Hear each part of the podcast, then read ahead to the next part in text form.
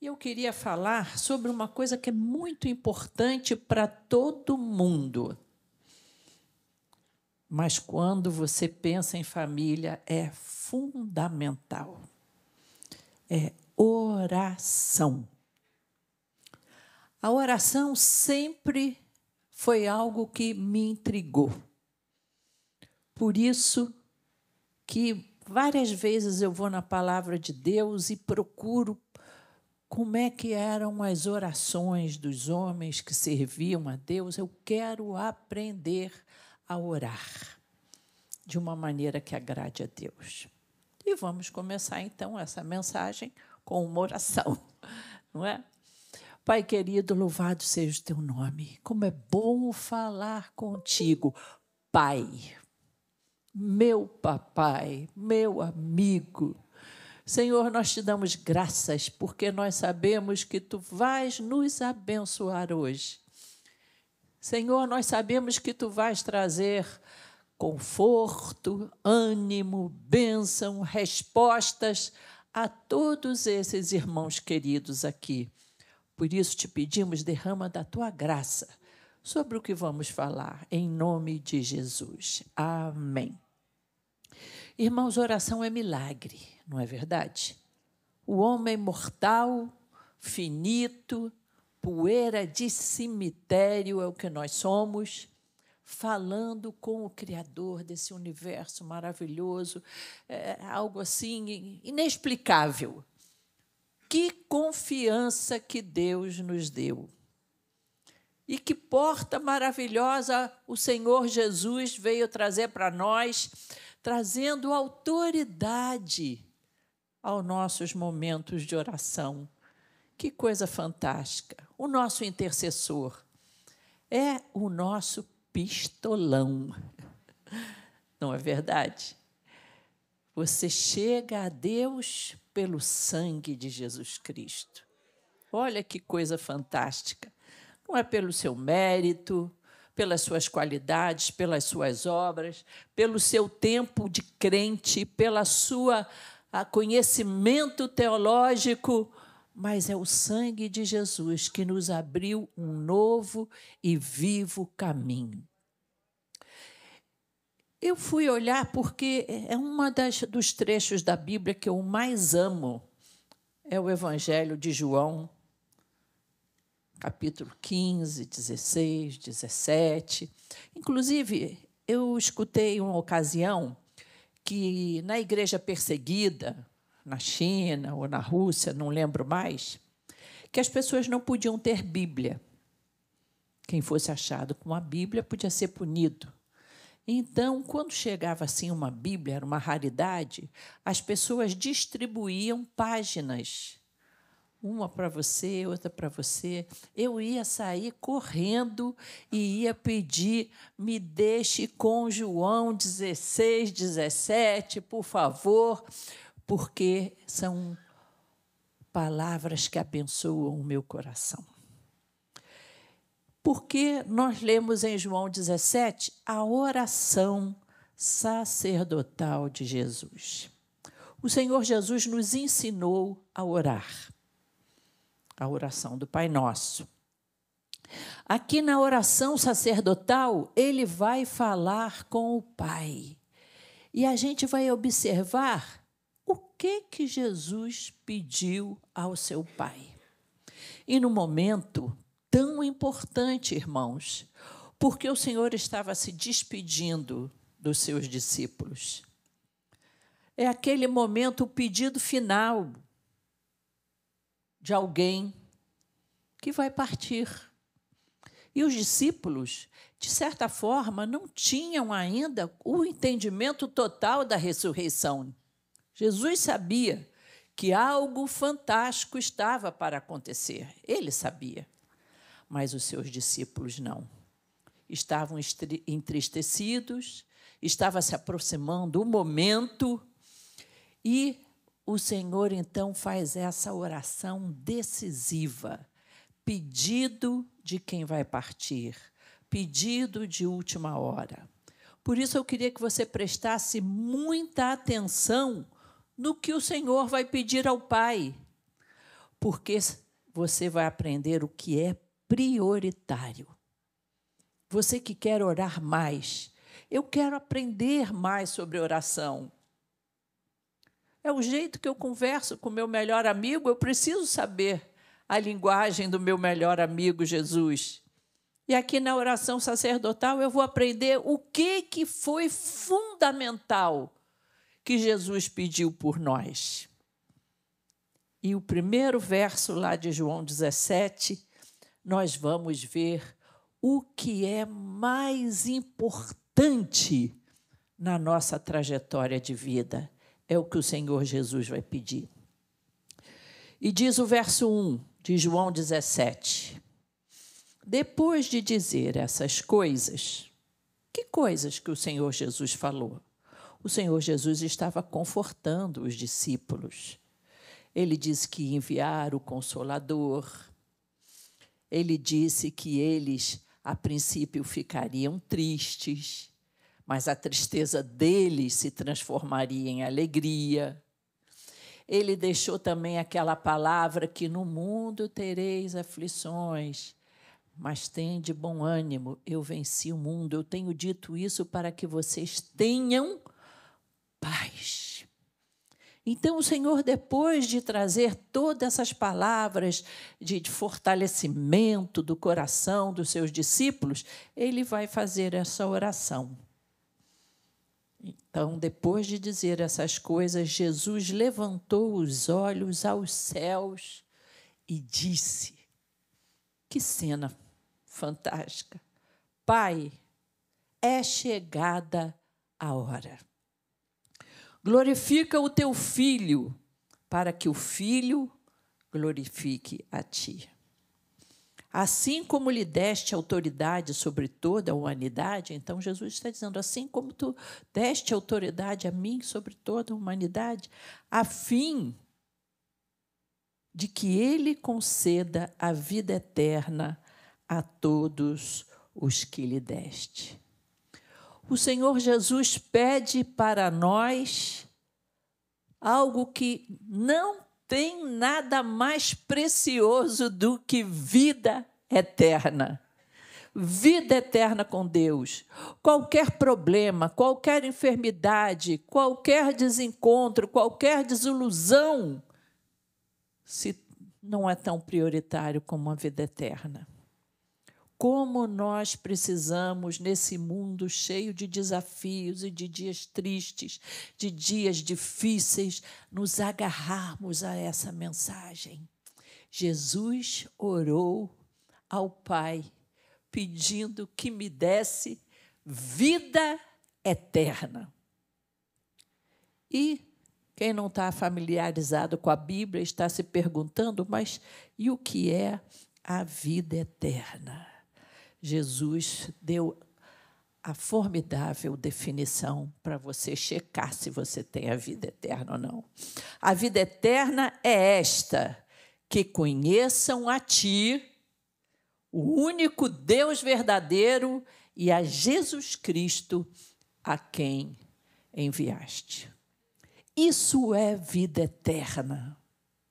Conhecer a Cristo, conhecer ao único Deus e o Senhor Jesus, nos momentos ali mais difíceis, foram momentos difíceis para Jesus. O Senhor Jesus não passou pela cruz sem sacrifício, irmãos. Ele também era homem. A Bíblia diz que ele angustiou-se.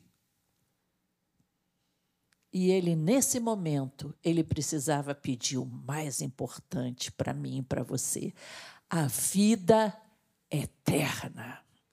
Guarde isso no seu coração. O Senhor Jesus te deu vida eterna. Há outro interessante, irmãos, que nós fomos alvos das orações de Jesus. Ele é o nosso intercessor. Olha o que o Senhor diz aqui no verso 7. Agora eles reconhecem que todas as coisas que me tens dado provêm de ti. Ou seja, os discípulos agora viam que tudo o que o Senhor tinha dado ao Senhor provinha de Deus. porque eu lhes tenho transmitido as palavras que me deste, e eles a receberam. Verdadeiramente reconheceram que saí de ti e creram que tu me enviaste. Nessas palavras eu vejo aqui Jesus é, é, é como nosso intercessor, como aquele que chega para defender a sua causa. Nessa oração sacerdotal, ele falando com o Pai: Olha, Senhor, como que ele vai dizer assim: Olha, Papai do céu, a Claudete reconhece que tu és o único Deus. Olha, Senhor, Paulo reconhece que tu és o único Deus. O Fernando reconhece e que tu me enviaste. E então ele diz assim no verso 9: É por eles que eu peço. O Senhor diz: Olha, essa oração aqui é por eles. Eu não peço pelo mundo, mas por aqueles que me deste, porque são teus. Todas as minhas coisas são tuas e as tuas coisas são minhas. E neles eu sou glorificado. Nós somos de Jesus. A segundo pedido que o Senhor faz e que me impressiona aqui é que ele pede que Deus nos guarde. Como é legítimo fazermos essa oração, não é? Na nossa fragilidade humana, na nossa exposição a tantas situações difíceis na, na, na vida, a gente saber que pode pedir que o Senhor nos guarde, nos proteja. E o próprio Jesus fez essa oração pelos seus discípulos. No verso 11, estamos no 17 o tempo todo, no capítulo 17 de João. Já não estou no mundo, mas eles continuam no mundo. Enquanto eu vou para junto de ti, Pai Santo, guarda-os em teu nome. Ele ora para que o Senhor guarde os seus discípulos. Nós somos discípulos do Senhor Jesus. Guarda meus discípulos. Guarda esse povo que me deste, esse povo que me serve, esse povo que está aqui na Maranata, esse povo que está nas igrejas espalhadas por esse mundo difícil. Pai, guarda-os para que eles sejam um, assim como nós somos um. Depois a gente vai voltar a esse pedido. Não peço que os tires do mundo, mas que os guardes do mal. Eu não te peço, Senhor, coloca eles num lugar tipo um, um, monastério. Coloca-os, Senhor, dentro de uma bolha, de uma redoma. Não, o Senhor, eu sei que eu não posso pedir que tire-os do mundo, mas que os guardes do mal, das influências do mal, das pessoas malvadas, dos homens de sangue. O Senhor Jesus, com a sua oração nesse sentido, ele nos dá autoridade de pedir isso também a Deus. Senhor, me guarda do mal. Outra coisa que o Senhor Jesus pediu, gente, essa é uma das que eu das frases que eu mais amo nesse texto. Jesus pede que a nossa alegria seja completa. Que coisa formidável. Não é a alegria que vem em fevereiro, nas festas aí carnavalescas. Não é a alegria que vem do, do de estar reunido só com, com os amigos, comemorando um aniversário. Não, é uma alegria completa. É uma alegria que existe no seu coração por ser salvo, ser de Cristo, de ter um Deus que cuida de você. É uma alegria que, mesmo no dia da tristeza profunda, no dia das perdas mais profundas, é uma alegria que pode existir mesmo com lágrimas, porque você sabe que Ele está no controle. Olha aqui como é que Jesus orou. Eu agora vou para junto de ti. E isto falo no mundo, para que eles tenham a minha alegria completa em si mesmos. Jesus estava, vamos dizer, angustiado, como a Bíblia diz, ele estava antevendo um momento muito difícil, mas alegre, porque ele estava cumprindo a vontade do Pai para criar algo maravilhoso acontecesse na face da terra a reconciliação do homem com Deus. E ele ora ao Pai que a gente pudesse ter essa alegria completa em nós mesmos. Depois o Senhor vai fazer outro pedido por nós, agora no verso 17. Ele pede ao Pai por nossa santificação. Gente, você não está sozinho nessa luta, não. Santificação é luta. Não é fácil, não. É luta diária. É você querendo enterrar o velho homem todo dia. É luta de oração, de busca com Deus, de intimidade com Deus. Mas você não está sozinho. Quando vier aí a tentação, querendo te tirar da, do caminho do Senhor, da santificação, dos seus pensamentos, dos seus desejos. Lembre-se, lembre-se. Olha, pensar em coisa ruim não é característica de adolescente, não, tá? O pessoal mais velho acha que, que os adolescentes é que estão mais sujeitos, né? A ter ideia. Meu papai falava, ideia de jirico. Ainda existe esse termo hoje? Ideia de jirico. Irmãos, enquanto estamos vivos, as tentações chegam a nós. Só que são de tipos diferentes, né? Diversificadas, mas que existe, existe. O Senhor orou por nós. Você não está sozinho nesse teu processo de busca, de santificação. Jesus orou: santifica-os na verdade. E olha a dica que ele deu para gente: a tua palavra é a verdade corre quando a situação ficar difícil, corre para a palavra de Deus. Por isso que é muito importante o estudo bíblico, porque na hora do sufoco é a palavra vai aparecer aqui, porque você já leu um monte de vezes no estudo bíblico. Desde que você era pequenininho, você estava lá falando versículo aqui na, na igreja.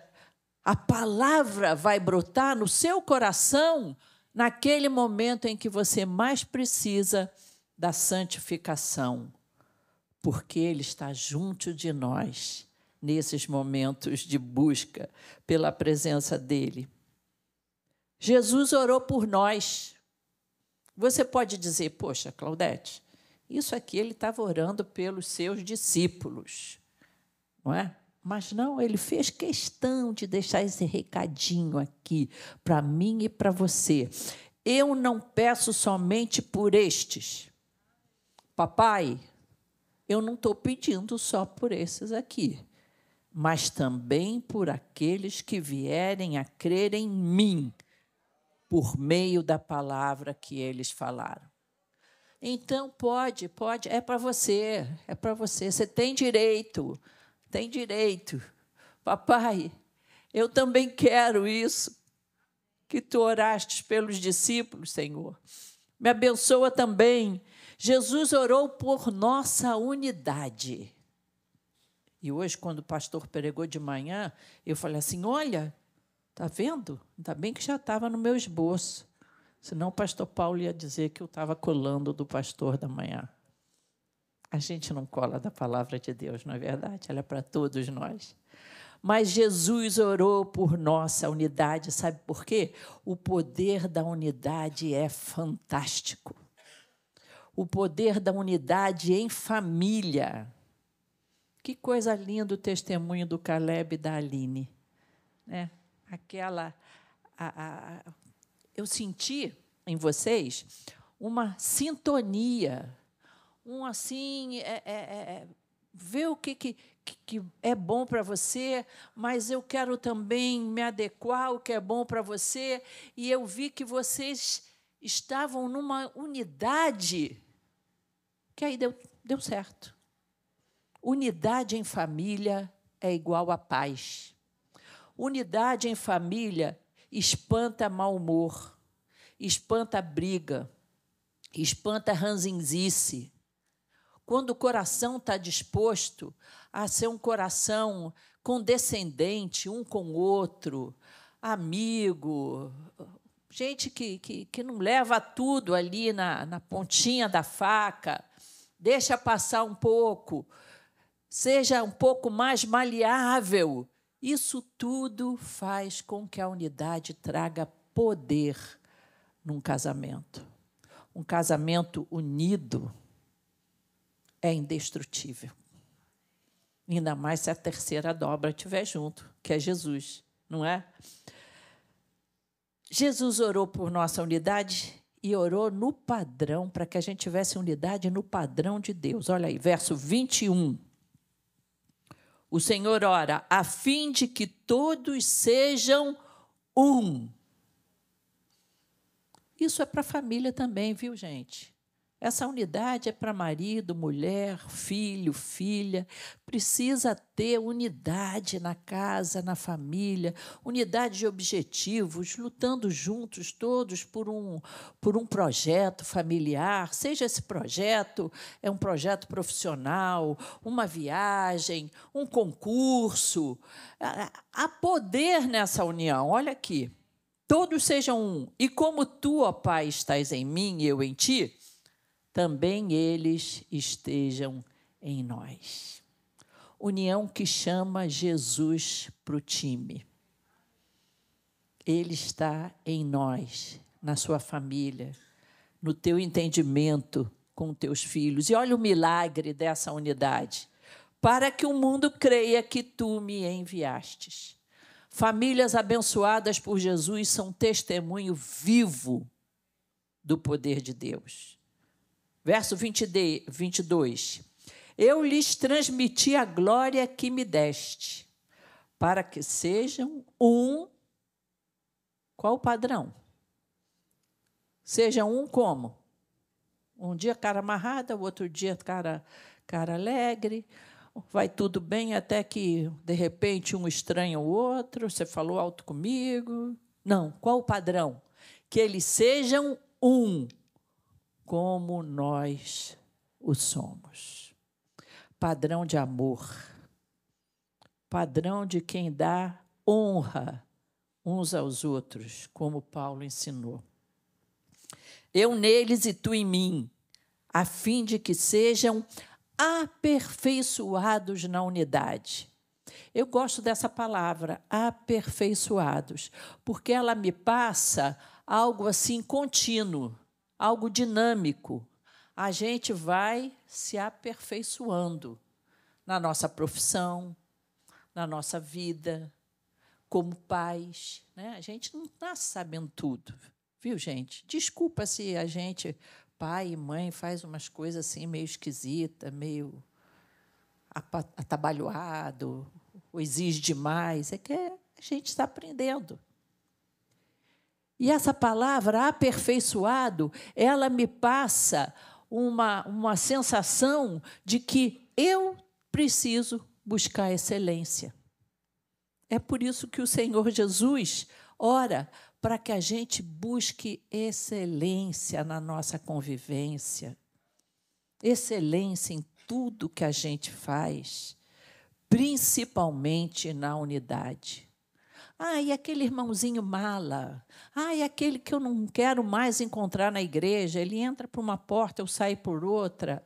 Ah, e aquele que no ministério ali criou caso, no grupo. E aquele que lá no, no PG, era até bom que ele fosse para outro PG. Isso não é cabeça de quem quer ser aperfeiçoado na unidade, para que o mundo conheça que tu me enviaste e os amaste, como também amaste a mim. Que oração, irmãos! Que oração! O Senhor prometendo que na unidade nossa, como família, como igreja, pastor Paulo falou hoje pela manhã na aula: nunca fale mal da sua igreja. A igreja tem defeito? Tem. Mas você não deve falar mal. Eu fico chocada de ver, às vezes, na internet, pessoas postando coisas erradas das igrejas, dos pastores, gente crente fazendo isso, que o diabo faça, tudo bem. Que quem não crê em Jesus Cristo fale mal, estão fazendo o papel deles. Mas os próprios crentes ficarem falando mal da denominação A, B ou C e criticando pessoas, gente, aí o mundo não crê em Cristo por causa desse tipo de coisa. Outra coisa que o Senhor Jesus orou, Jesus pede ao Pai que estejamos com Ele. Olha que honra, que honra. Você ser convidado para um grande banquete. Uma ocasião eu li nos noticiários como era difícil fazer a lista para quem ia participar do banquete de posse do presidente dos Estados Unidos. Foi a primeira eleição do, do Obama, que ele ganhou, e estavam uh, uh, os assessores, né?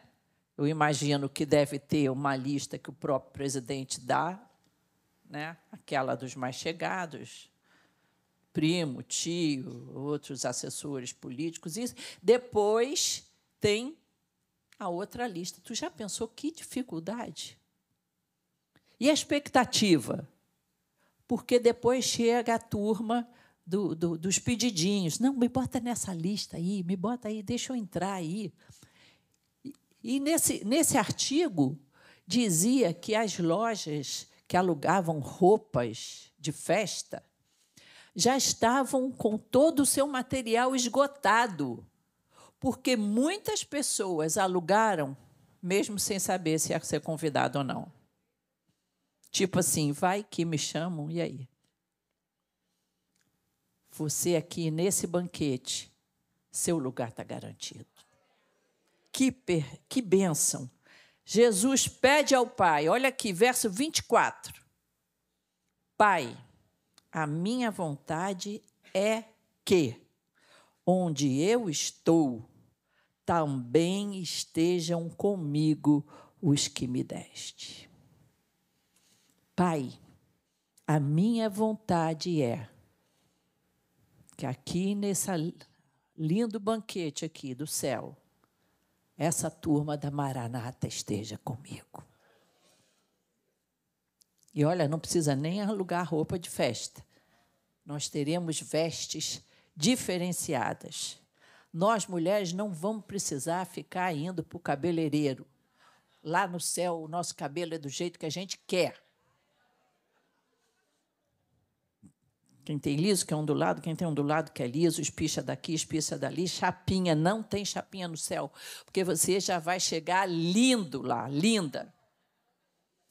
Ele quer a nossa presença para que nós participemos da sua glória, gente. Olha aqui, para que vejam a minha glória. Festa sem amigo não tem graça.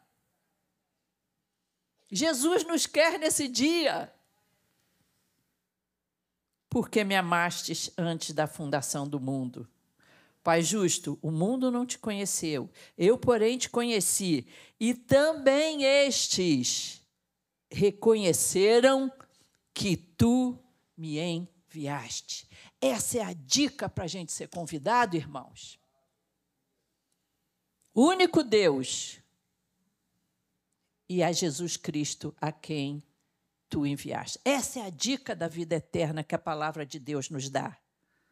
E ele orou também para que o Pai nos amasse, assim como ele amou a ele. Para que o amor de Deus por mim, por você, tivesse a mesma dimensão do amor do Pai por Jesus.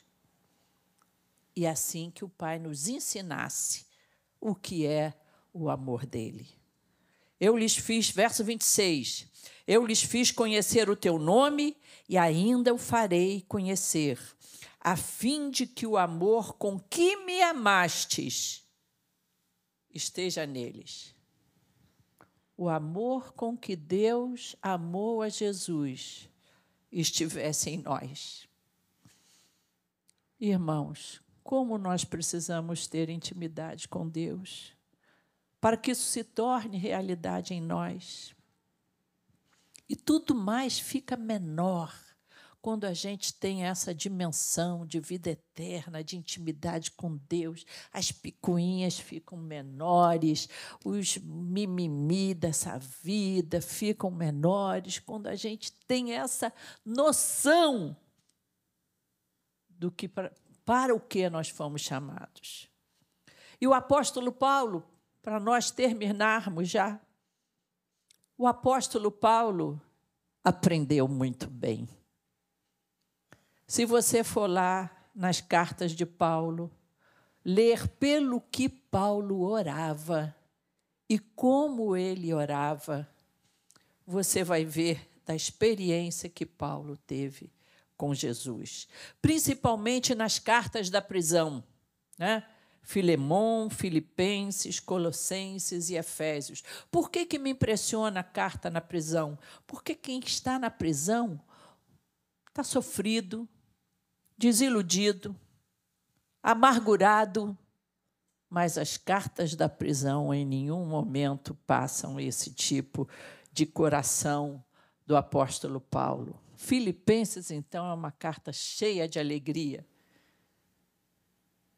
Se você lê no comecinho de cada carta dessa, talvez a gente não tenha tanto tempo para isso, mas a gente aprende rapidamente no início das cartas que Paulo sempre começa agradecendo a Deus pelos irmãos e depois orando por eles. Em Filemão, por exemplo, que só tem um capítulo, no verso 4 diz: Dou graças ao meu Deus, lembrando sempre de você nas minhas orações. Nas suas orações, lembre de pessoas. Agradeça a Deus pelas pessoas que você tem ao seu lado. Fica assim um pouco quietinho em casa, está difícil ficar quieto hoje em dia, né? Tantas coisas. Feche os seus olhos, começa a pensar em pessoas formidáveis que Deus colocou ao seu lado para te abençoar. Pessoas que você precisou perdoar.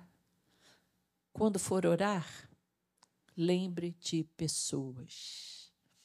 E Paulo ora aqui também, em Filemão, eu oro para que a comunhão da sua fé se torne eficaz no pleno conhecimento de todo o bem. Que coisa formidável. Orar pela minha fé. Que as pessoas orem para que eu continue tendo fé. Que os meus amigos possam orar para que eu conheça mais a Jesus. Que você possa orar pelos seus amigos para que eles conheçam mais a Cristo Ore pelos seus filhos, ore pelo seu esposo, para que ele conheça mais a Cristo. Paulo faz isso também em Colossenses, uma comunidade cheia de, de problema teológico. Mas ele dá graças a Deus também, sempre no começo, graças a Deus, Pai de nosso Senhor Jesus Cristo, quando oramos por vocês. Vocês sabem que nós, pastores da Maranata, damos graças a Deus por vocês? Como nós somos gratos a essa igreja. Sei que o pastor Fabiano, pastora Raquel também são gratos a Deus pela Igreja Missionária Evangélica Maranata. Como essa igreja nos abençoou. Seja grato a Deus pela sua igreja. E Paulo diz lá em Colossenses, ele agradece, desde que ouvimos da fé que vocês têm em Cristo. Somos gratos por testemunhos maravilhosos que existem nessa igreja. E ele também, outra vez, olha a oração de Paulo, que vocês transbordem de pleno conhecimento da vontade de Deus. Você está vendo aqui nas cartas de Paulo que isso é algo assim recorrente. Ore por pessoas. Dê graças a Deus pelas pessoas. Ore para que as pessoas cresçam na fé. Ore pela sua família, para que a sua família cresça no Evangelho. Lembre sempre das pessoas.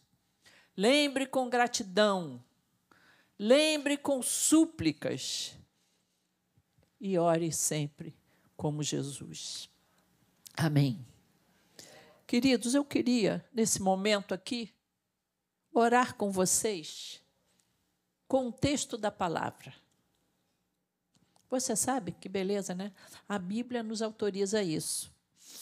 É um robinho santo. Eu vou roubar esta oração como se fosse eu que estivesse fazendo. Tem umas coisas assim que eu faço com a palavra de Deus, assim, umas metidices. Eu digo assim: não, Deus está falando isso aqui para mim, Claudete Afonso Esteves Brito. É para mim. Dá licença? Eu sei que isso às vezes é uma metidice, mas a palavra de Deus me autoriza a fazer isso, não é? Porque ela é revelação para nós todo dia. Leia a Bíblia desse jeito.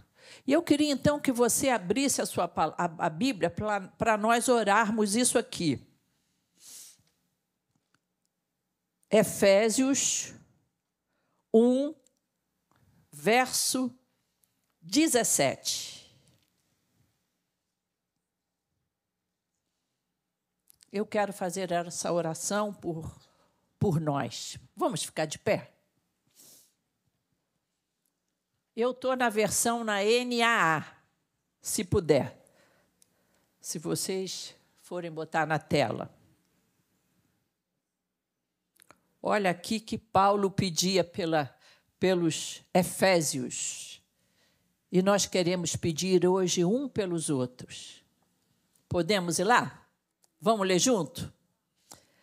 Peço ao Deus de nosso Senhor Jesus Cristo o Pai da glória que conceda a vocês, pode olhar para o teu irmão, que conceda a vocês espírito de sabedoria e de revelação no pleno conhecimento dele.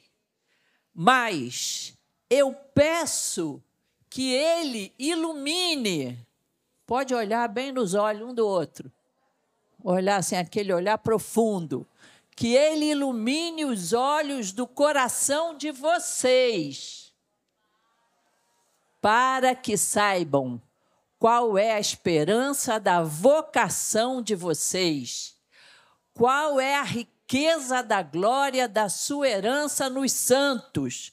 Ou seja, que você sabe que vai ter uma herança com Jesus. Tu está convidado para essa festa, meu irmão. Continuando lá. E qual é a suprema grandeza do seu poder sobre nós? Suprema grandeza, irmãos, não é pouquinha grandeza. Suprema grandeza do seu poder sobre nós, os que cremos segundo a eficácia da força do seu poder. 20. Ele exerceu esse poder em Cristo. Avisa o teu irmão aí. Olha, meu irmão, esse poder não é meu, não é teu. Ele exerceu esse poder em Cristo, ressuscitando dentre os mortos e fazendo sentar à sua direita nas regiões celestiais. Amém e amém. Glória a Deus.